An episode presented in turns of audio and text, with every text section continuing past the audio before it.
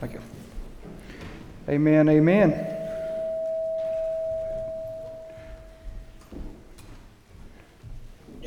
Little feedback there, Wesley. Got it? one of, the, uh, one of my favorite things about baptisms, you wouldn't, wouldn't realize this or wouldn't think about this probably, but besides the actual act of baptism, which is awesome, I want to hit that gain a little. Um, I'm talking too loud. While I'm back there changing, after we get through the baptisms, one of the sweetest sounds in the world is being back there and hearing the whole church sing. You can hear it so well. You can hear you singing, you can hear everybody up here singing and worshiping, and uh, man, it just makes me smile every single time. Um, I am so relaxed. I feel like I've been in a hot tub, Wayman. It is, it is amazing. I tell you what, that beats the heck out of that freezing cold water. Man, we are looking at hope and courage this morning. We're looking at the book of Acts, and uh, I'm excited about what I believe the Lord is going to say to us this morning. Uh, there's an inescapable link between hope and courage, and that's what we're looking at this morning that they are linked together, that the two things, the two concepts, can exist or don't exist apart from uh, each other. We're looking at chapter 4, almost the entire chapter this morning. Uh, it's the courage chapter. This chapter is all about courage and boldness and uh, Holy Spirit inspired action. Uh, this is a it's, a, it's a great chapter, and uh, so we're going to dig pretty far into it, hopefully, and, and, uh, and uh, hopefully the Lord will do what He does and change our hearts and, and draw us closer to Him. So we're looking at uh, hope and courage. The biblical definition of hope is not wishful thinking. Okay, it's not. It's not. I hope like oh, I hope that girl thinks I'm attractive when you're a 15 year old boy, right, or something like that. It's not that kind of hope. It's it, a biblical hope, a godly hope, uh, is conf- confident expectation of what God has promised and its strength is in His faithfulness. Okay? Biblical hope is in God's strength and faithfulness. Biblical hope is hope in God's promises and His strength and faithfulness to carry that out and to see that through. That is biblical hope. That is real hope and lasting hope. And that's the hope that we're looking at this morning. It's the hope that we looked at a little bit last week.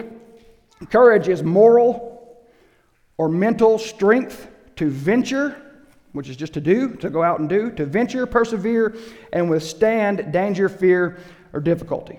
So the resolve from inner hope to do and keep doing in the face of challenges, especially challenges that tell you you shouldn't keep doing what you know you should keep doing. That is courage. Courage is not, it is not not being afraid. It is being afraid and doing it anyway. Do it anyway. Do what is right anyway, uh, on Lydia's birthday this year, and back in February, uh, Tanya asked people to, to give like platitudes or things you've learned or little wisdom sayings or things from Scripture and things like that. And one of the things that I said, because I've found this to be true in my life, do the right thing no matter what.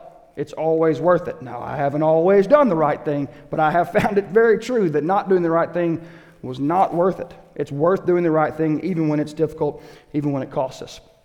So I was looking at a story this week as we were getting ready.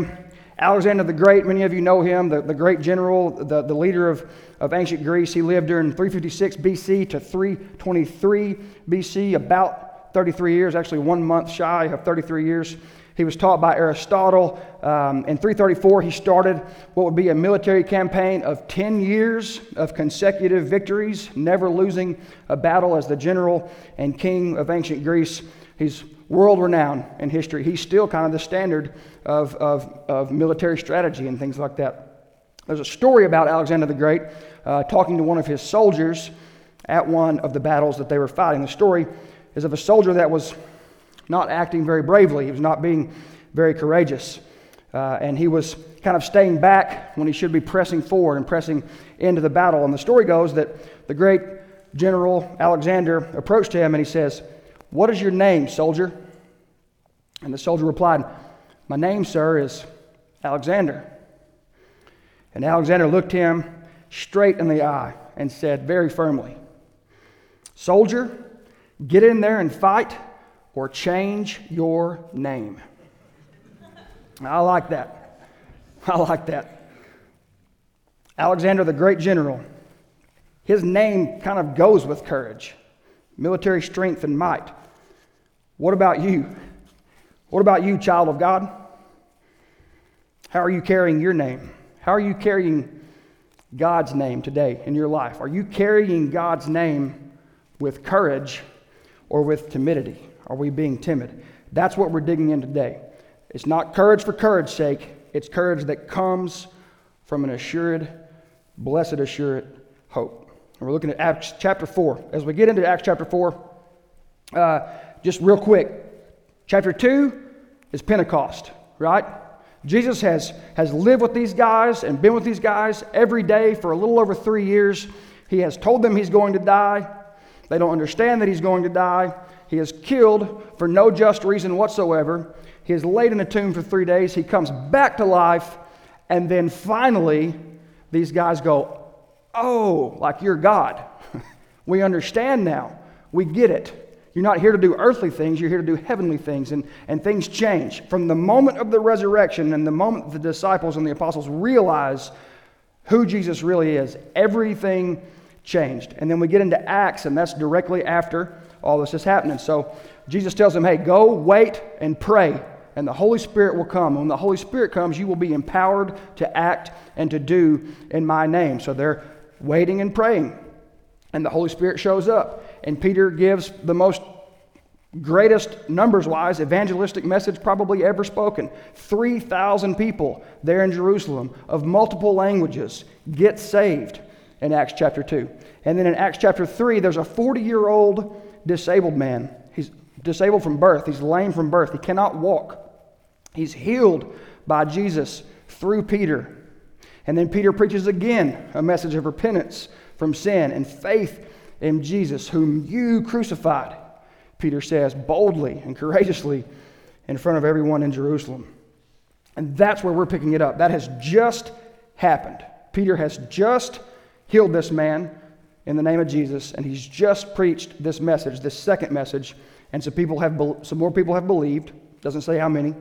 And then we're picking it up right there. It literally has just he has just finished speaking when we pick up in Acts chapter 4.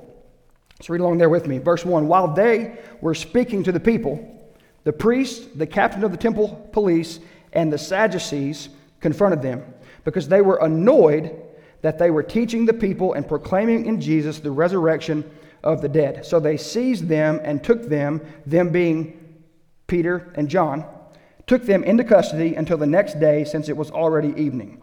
But many of those who heard the message believed, and the number of the men came to about 5,000. 5,000. It's pretty cool, right? That's amazing. So, in a short amount of time, the Holy Spirit comes and Peter preaches a message, and 5,000 people get saved. 3,000 people get saved. And then Peter preaches another message. After a few more have been saved, he preaches another message after healing this guy, and about 2,000 more people get saved. The church has grown from about 100 to 5,000 practically overnight because the Spirit is alive and well and working in Peter and working in John because they have seen Jesus die and then they saw him back alive. And everything changes when a guy says he's going to be killed and then he's going to come back to life and then he does it. Everything changes then. Everything has changed since that has happened. And so it talks there about the Sadducees and it mentions some other people, some other groups, which we'll get to in a minute. But the Sadducees were a sect of the Sanhedrin. The Sanhedrin is like the ruling court and ruling class of the Jews, even at this time, even with Rome dominating the world and dominating Judea, Israel, they still allowed the Sanhedrin to kind of police the Jewish people. And so they're big to do type of folks.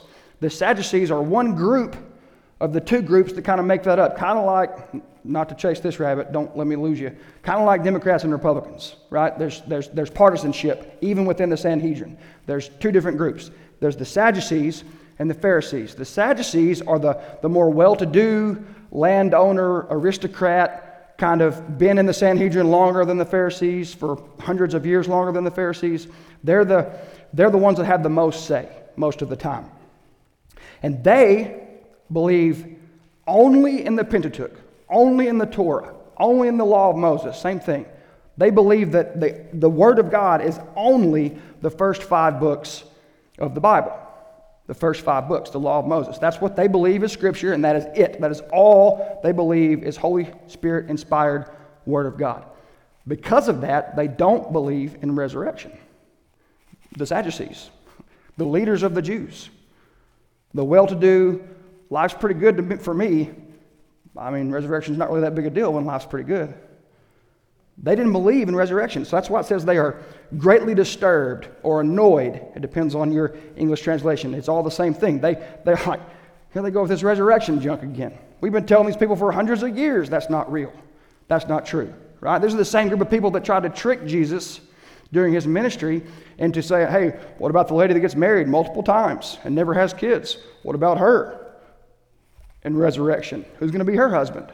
Who's she going to be married to? If this resurrection thing is real. And of course, Jesus just, like he always does, just punches them right in the face with the truth. It's amazing what he does. He says, You don't understand. You, you don't understand eternity. You certainly don't understand relationships that are going to be in eternity.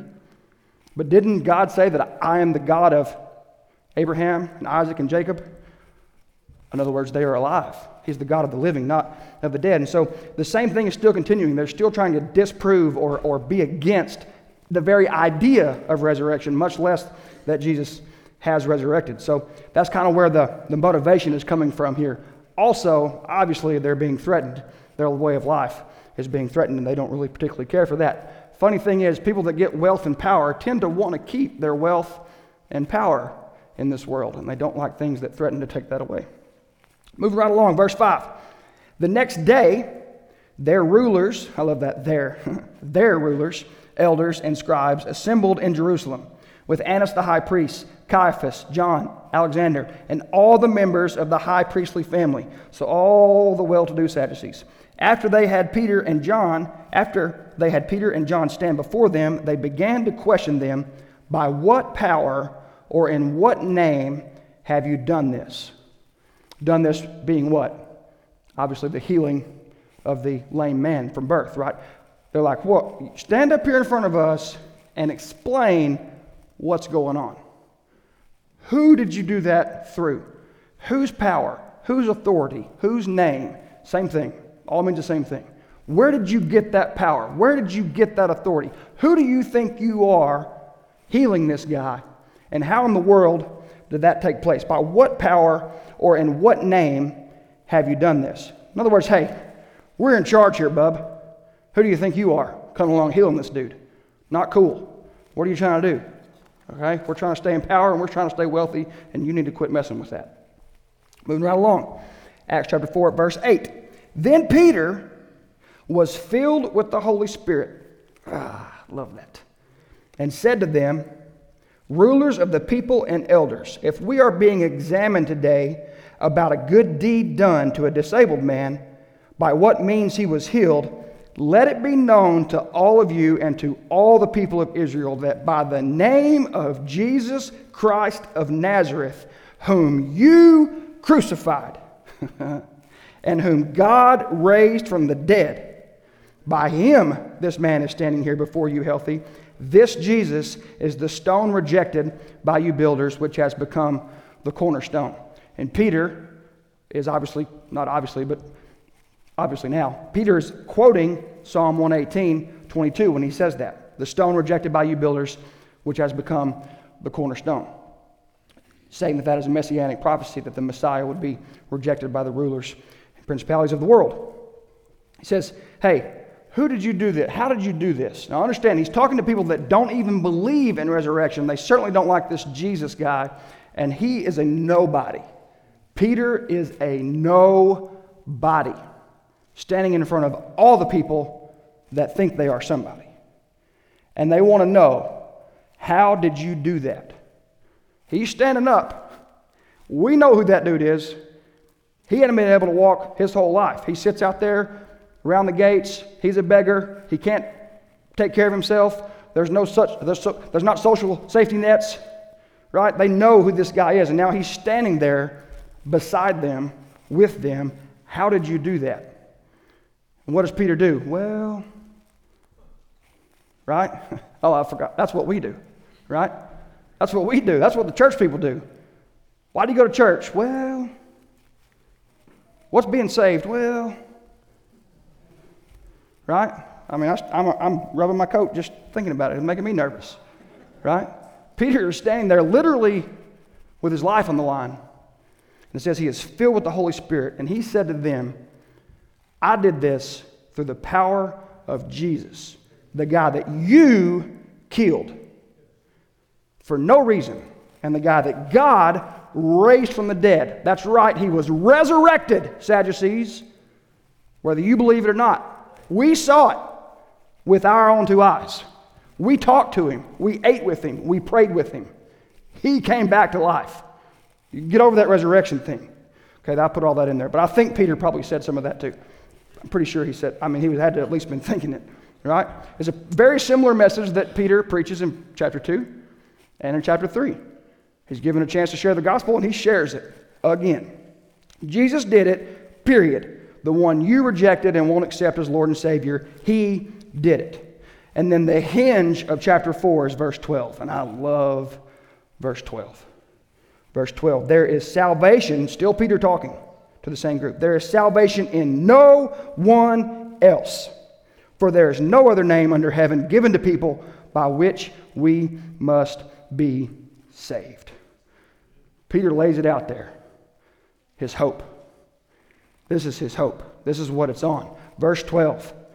This is where it all, all the, you know, the, the whole thing is, this is where it's happening. Peter says, hey, you want to know how I can do that? You want to know how I can stand here in front of you and say what I'm saying? Because I now know I have a confident expectation, a confident hope that Jesus Christ is my Savior, and He's your Savior if you'll accept Him, and He's your Savior if you'll accept Him, and there ain't no other way. It says, You, the Sanhedrin, you high and mighty, you can't save. He didn't say that, but he's saying it without saying it. You guys can't save us. You've been trying to act like it for centuries now. Hadn't worked out so well. All we ever do is get oppressed and taken over by culture after culture. You can't save us. Your religion that you preach can't save us. It's not universalism. Everybody can be saved. Everybody's just going to be saved. There's, there's many paths up the mountain. It sounds so philosophical, right? God's at the top of the mountain, and there are many paths. And if you just seek the path, you'll find God. That's some of the new age junk that you hear these days. Wears me out. I thought about it, sure. When I was young, no offense to the young folks, and dumb, I thought, hmm, thought about that for a little bit. You know? And then you're presented with whether or not you want to believe it or not. Then you're presented with what we've all been presented with seven weeks ago. Then you're presented with the reality of the harshness of a sinful world. And I tell you, when you're presented with that truth, just find a path up the mountain. Does not sound very hopeful to me. And that's what Peter says. He says, There ain't many paths up the mountain. There's one name, one king, one Savior, Jesus, no one else. Jesus says it himself in John 14, 6. I am the way, the truth, and the life. No one comes to the Father except through me. Paul tells us in 1 Timothy 2, 5. One God and one mediator between God and mankind, and that man is Christ Jesus. That is our hope. And we need to be preaching and living that out with courage in our lives. Like that is our hope. It is our confident expectation. If we have that hope burning inside of us, then there's no reason for us to not live courageously. There's no reason for us to be timid in front of a world that is already defeated.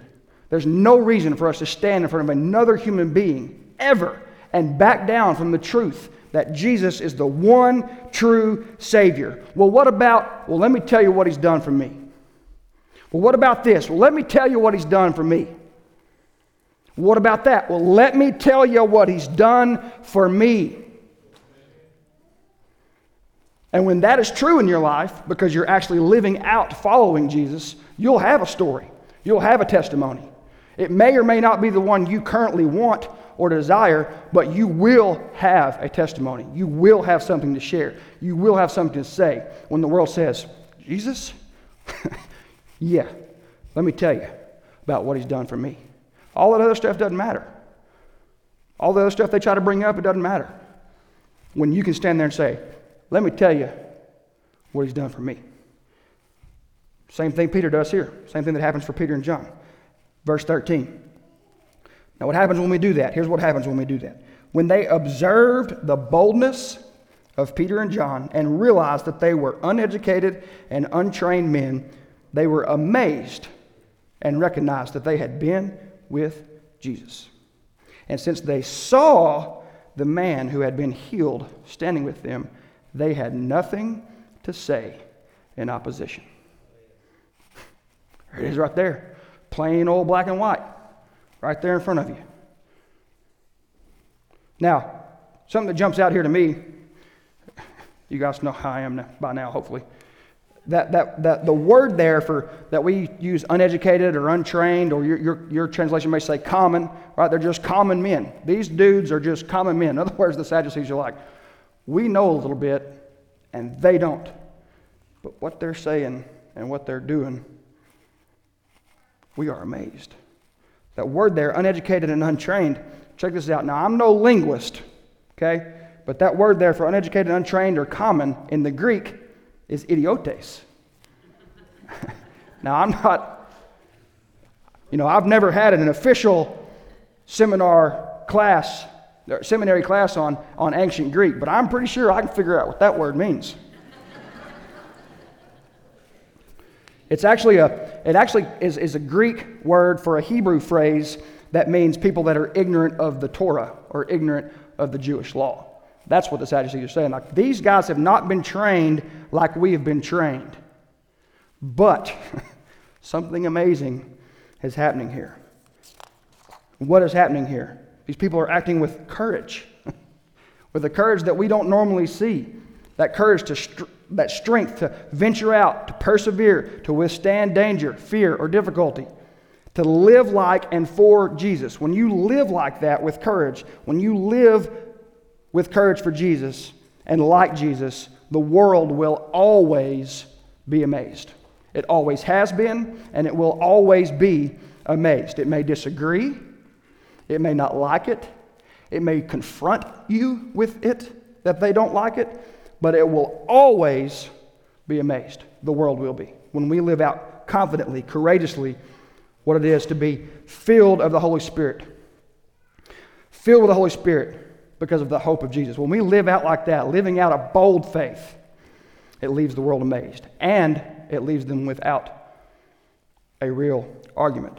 And really, really, what is the, the crux of them not having an argument? It's verse 14, right? That we just read. And, they, and since they saw the man who had been healed standing with them, they had nothing to say in opposition. They saw what had been done. They could see the guy. They knew he was lame. They knew he was disabled. This guy, before Peter did this, could not walk. He sat there in the gates with legs that didn't work. And now he's standing there, right there with Peter and John. We may not like all the stuff they're saying, but I, I can't deny that that guy's standing right there. I have to think that Caiaphas or Annas, one of these high and mighty guys that think they know everything, I can't, I can't help but think in their mind they're thinking, but he's standing right there. Like, something's happened. We may not be able to explain it, but the dude is standing right there. when Jesus is evident in your life, when they can say, He's standing right there. There, there is no arguing with that. There is no arguing with that. Not truly. Maybe they may try, the world may try, but there is no arguing with a genuine, sincere Christian that is following Jesus, that goes through the ups and downs and gets punched in the face left and right from this world and experience is good and experience is bad. And no matter what, they say, Praise the Lord. And why can a true Christian say that? Because no matter what, it's all temporary in this world. All of it. The good and the bad and everything in between. It's all super, super, super quick and temporary compared to hope in eternity, to real, eternal, everlasting, never ending, unbelievable, glory and hope. Like we said last week, when we see Jesus face to face, wow, bring it on. Bring it on, Lord. Come, Lord. Let us be faithful until, but come on, Lord. Come, Lord Jesus. Bring it on. He's standing right there. They couldn't argue it. They couldn't. So, what do they try to do? Same thing the world still tries to do. Verse 15. So, what are these big shots going to do now? After they ordered them to leave the Sanhedrin, they conferred among themselves, saying, What should we do with these men? For an obvious sign has been done through them, clear to everyone living in Jerusalem, and we cannot deny it. But so that this does not spread any further among the people, let's threaten them against speaking to anyone in this name, because apparently it carries a little weight. So they called for them and ordered them not to speak or teach at all in the name of Jesus. Something's happening. Something's happening, but it's going to take away from what we have in this world. Something's happening. He's standing right there. But if they keep listening to these guys, then we're going to lose out in this world. And let me tell you, think about who you're talking about here the Sadducees. Sometimes we're amazed at how much the world can be the world. Think about it for a second. If you're a Sadducee, if there is no resurrection, then you'll do anything to keep the good that you have in this life. You'll do anything to keep the pleasure you have in this life. You'll do anything to keep wealth, to keep power, to keep comfort, to keep status, to keep reputation. You'll do anything to do that if there is no resurrection.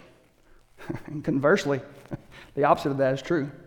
You can withstand anything this world throws at you when you know the truth and the hope of the resurrection of Jesus Christ, and that that faith in that is going to result in the exact same thing for you one day. You can endure anything this world tries to throw at you. So they're like, hey, what are we going to do? Well, we'll threaten them. right? That's what we do. We get nervous. I can't say that, I'll lose my job. Quiet, didn't it? I can't say that. They'll call me a hypocrite. I can't say that. They'll, they'll say mean things to me. I can't say that. I might lose my position over there in this group. I can't say, I can't do that. The threats work. They work if we let them, if we forget where our courage comes from. But when your courage comes from a real, true, confident hope in God that His promises are true and that He has the strength and the character of faithfulness to carry that promise and those promises through, then those threats are like water on a duck's back. There ain't nothing to them. It says, we'll threaten them so they'll stop doing that. yeah. And here we go. Here comes Peter in verse 19 and John. Peter and John answered them, whether it's right in the sight of God for us to listen to you rather than to God you decide. For we are unable to stop speaking about what we have seen and what we have heard. Hmm, that's a good word right there. That's good. Peter and John said, hey, listen, if it's wrong, if we are wrong for disobeying you and obeying God, you guys in the Sanhedrin, you judge that. Do what you got to do throw us in jail, kill us, whatever.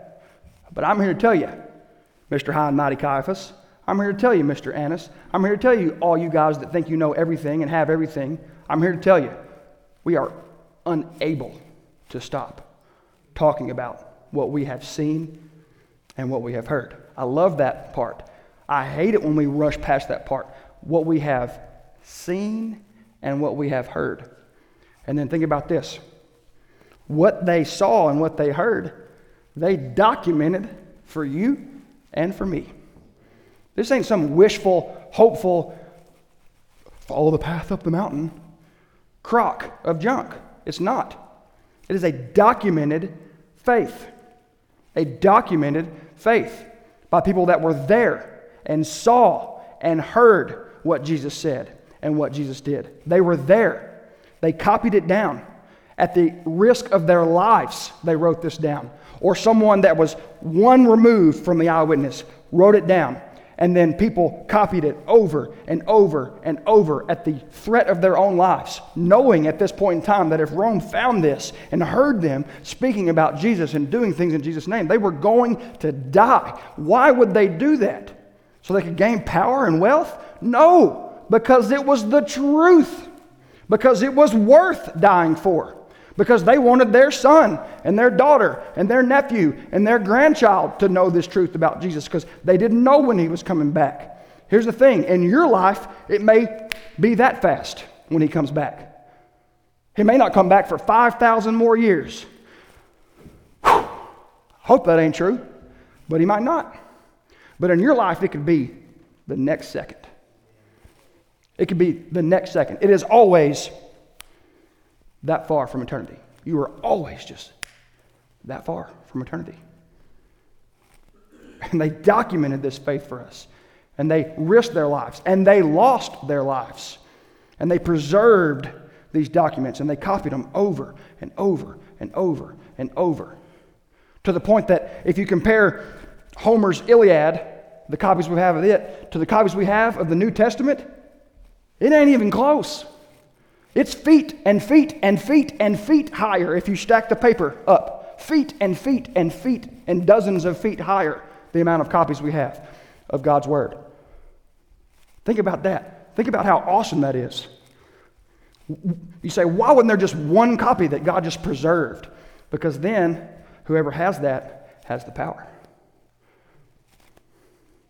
Kind of makes sense, doesn't it?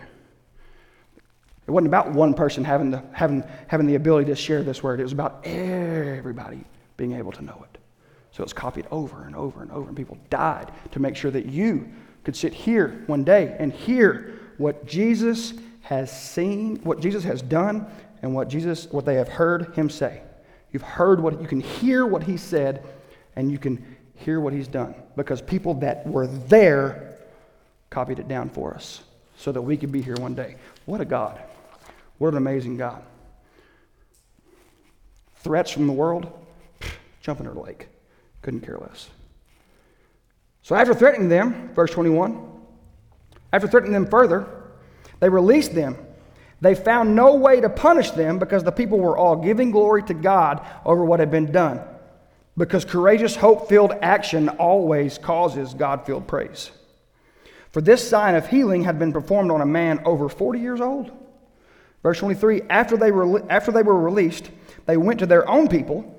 Remember how they said their rulers? Now they're going back to their own people. Love that. And reported everything the chief priests and the elders had said to them.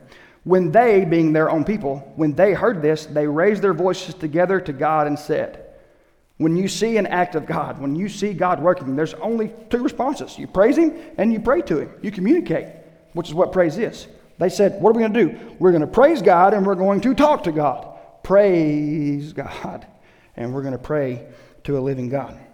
Continuing there, starting with their prayer Master, you are, pardon me.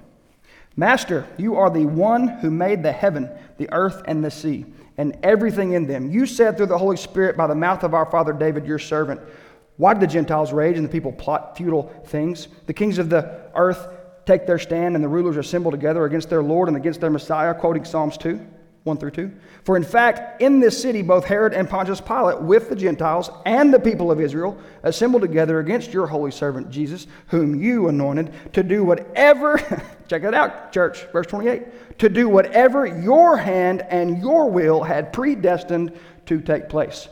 Now, I don't know about you, but there's many times that my prayers don't sound anything like that. Most of the prayers that I've prayed or I have heard prayed in my life are, you guys know what I'm about to say. Oh Lord, please give us a good day. Oh Lord, please watch over us. Forgive us of our sins. Amen. We forget to talk to him as the master of the universe.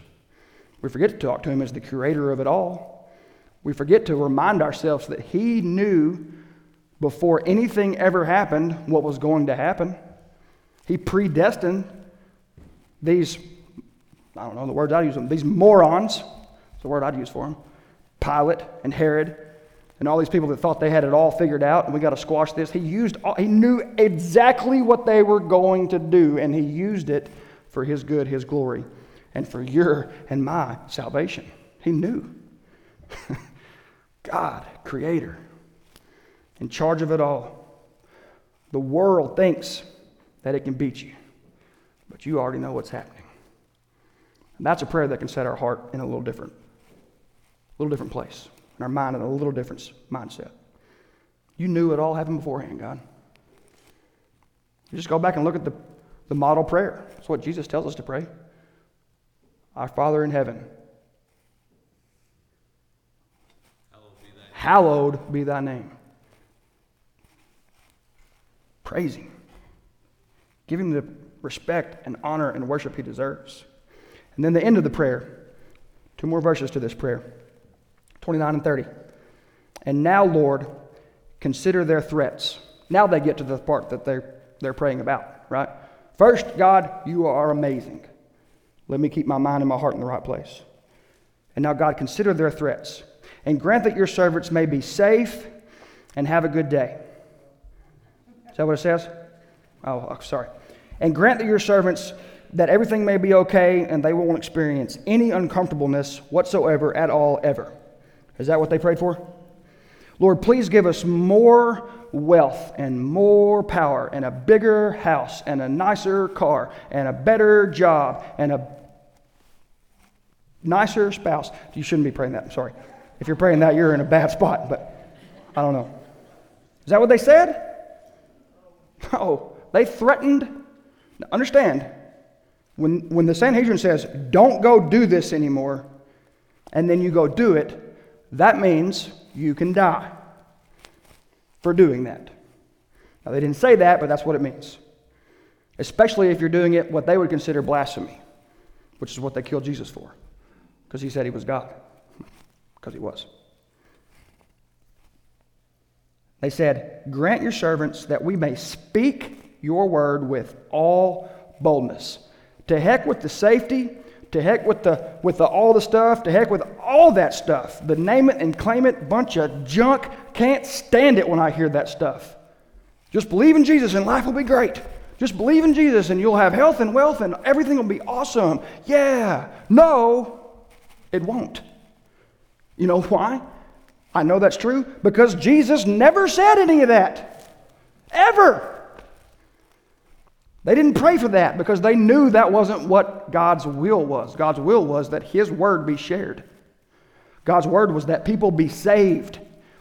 God's will was that these people's hard hearts would be broken into a million pieces and they would realize that they need God and that He loves them, even in the midst of their ridiculous sinfulness. He loves them. So they pray for boldness or courage because they know the hope that their life is founded on. Verse 30 While you stretch out your hand for healing, and signs and wonders are performed through the name of your holy servant, Jesus. Now, that's a prayer, church. That's a good prayer right there. Give us boldness, give us courage, fill us up with your spirit to do what needs to be done and to say what needs to be said. The God of believe in me and life will be all sunshine and rainbows. Hear me, church. Hear me, people that are out there listening. The God of believe in me and this physical life will be all sunshine and rainbows is a false God. That God does not exist. The God of believe in me and have faith in me, and no matter what this physical life puts, it, puts you through because of sin, I have already fixed it. And you're going to experience eternity in a perfect paradise. That God exists. That God is real. That God is named Jesus. God, empower us to do the work that you have predestined us to do. More times than not in, in the New Testament, it talks about the good works that God has predestined for His people to do. He's got something for you to do. Get busy doing it. Now, how does God answer prayers like that? Sometimes you may feel like God's not answering your prayers, the ones you want a yes to anyway. Here's how He answers it. Our last verse for the day. And all y'all said amen. When they had prayed, the place where they were assembled was shaken, and they were all filled with the Holy Spirit and began to speak the word of God boldly. God, help us to speak boldly. And then they started speaking boldly because God likes to answer those prayers. It's always a yes and amen to those prayers. Anything you ask in my name shall happen, shall be granted. Anything that you ask, in other words, in my will, in my purpose, for the reason why I designed you, the reason why I designed this world, the reason why you were created, anything you ask that is in line with that, it's coming. And now get to busy, get busy doing it. Get busy speaking. You want to speak boldly? Now go. There it is. Holy Spirit, you're filled up for the day. Go live for me. Go do it. So, what are we saying? Let's sum it all up. I know I've talked a lot today. What are we saying? How can we sum, up, sum it all up? Because of Jesus, because of who he is and what he's done and what he's going to do, we have faith in the future that gives power in the present. Because of that hope, because of knowing who Jesus is, what he's done and what he's going to do, who he is, we have faith in the future that gives power in the present, the right now. Also, we have that, but we also have hope in heaven, and that gives us courage in all challenges. When you know that you know that you know that Jesus as your Lord and Savior has saved you and has redeemed you for all eternity, paid the price for what you should have paid for because He loves you and He's going to make all things right and just and well one day forever. When you know that, when you have faith in that, when you have hope in that, you have power right now to live for Him. You have power to, to go through this life in a way that people are amazed when they see Jesus in your life. You have courage no matter what the challenge. Courage that comes from Him, not from, not from us. So, what do we do with that? I think it's very simple. I think it's very simple. We need to pray, speak, and act with courage because of the hope in Jesus that lives inside of you. It's that simple. Pray, speak, and act with courage so the world goes, He's standing right there. That's amazing. I don't believe in resurrection, but that's amazing. What is that?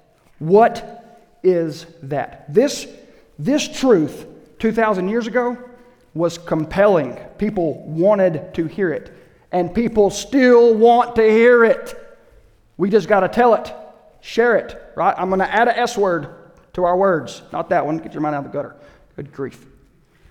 Sincere service, sacrifice, and share. Share Jesus with the world. That's what we're called to do, church. Pray, speak, and act with courage because of the hope in Jesus that lives inside of each one of us. If you have placed your faith in Him. And if you have not, in the world? Why in the world would you not? Why in the world would you wait? It's the only thing that makes this world make sense. It's that God, that real God, Jesus. It's the only thing that makes it make sense and the only thing that makes it worth it. One path up one mountain to one God that loves you. I'll pray for us and we'll have a time of worship here to, to end. I'll be here to pray. If you want to pray, need someone to pray with you. If you want to know about putting your faith in Jesus, I'd be happy to do that as well. If you just want to pray during this time of worship through song, you're certainly welcome to do that as well. But pray, speak, and act with courage because of the hope in Jesus that lives inside of you. Or get that courage today. God, we come to you, we thank you, and we love you that you love us. You loved us first. You loved us enough to come to this earth as God, a God that can't be killed, and willingly lay down your life to prove how much you love us, to prove your power, to prove your sovereignty over all things, God. Lord, I pray that we would just be burning with a passion and a courage to live out that truth, not in some dead religious waste of time way, God, but in a way that changes our lives and the lives around us now and forever, God. We pray that today would be the day of salvation for anyone that is out there listening or is here in this building, God, that has not placed their faith in you, that they would realize that it is the one true, only hope that there is. And it is absolutely worth it. We pray in Jesus' name. Amen.